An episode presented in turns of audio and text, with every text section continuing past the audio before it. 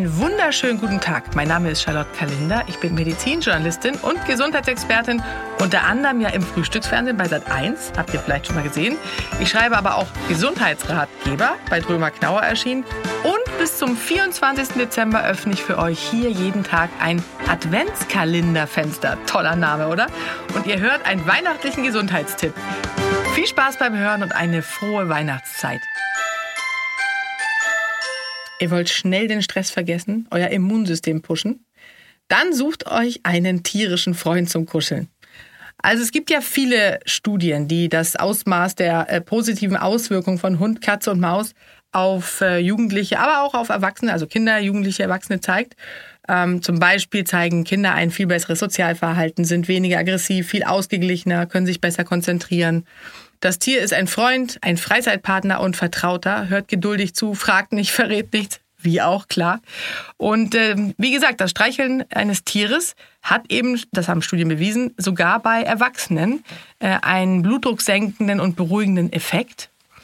Und zudem kommt, dass natürlich gerade bei Kindern, die lernen dann auch spielerisch den Umgang mit dem Partner, Tier, ja, übernehmen Verantwortung.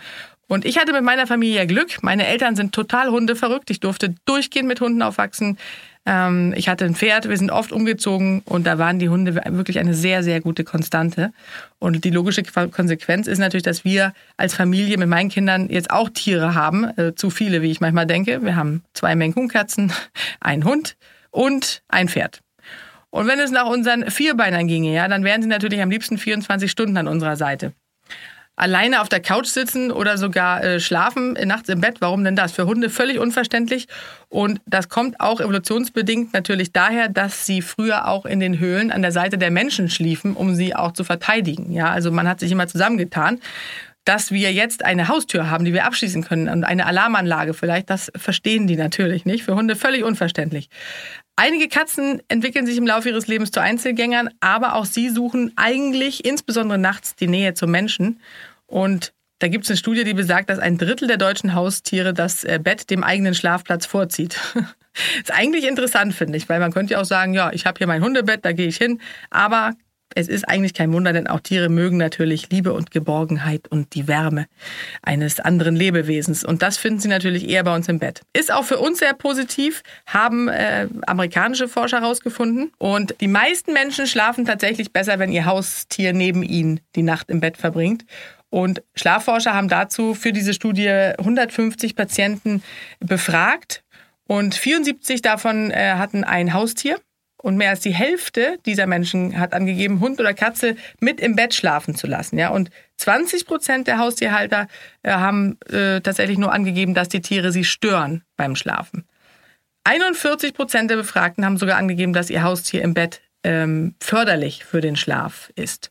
Fast jeder von ihnen, also selbst die, die, die es ein bisschen stört, haben aber gesagt, dass das Haustier im Bett natürlich äh, tatsächlich ein Gefühl von Sicherheit und Geborgenheit vermittelt.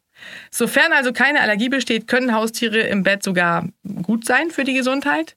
Ähm, es wirkt beruhigend, wie gesagt, reduziert äh, die Stresshormone im Blut und wirkt sich somit auch positiv auf die Herzgesundheit aus.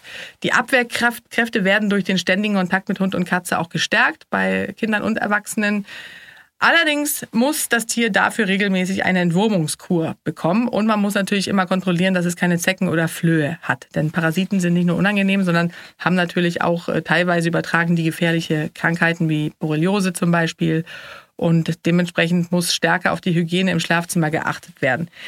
Zudem kommt natürlich, dass Tiere sehr viel Haare im Bett verteilen. Das bringt auch den Dreck von draußen mit rein. Deswegen muss man häufiger die Bettwäsche wechseln oder auch öfter Staubsaugen. Und ähm, ja, aber wenn man das macht, dann kann man da eigentlich nichts dagegen haben. Ich weiß, das ist ein Thema, was die Gemüter erhitzt. Manche sagen, um Gottes Willen, wie kann man denn nur ein Tier mit ins Bett nehmen? Aber ich finde es auch herrlich gemütlich, gestehe ich an dieser Stelle.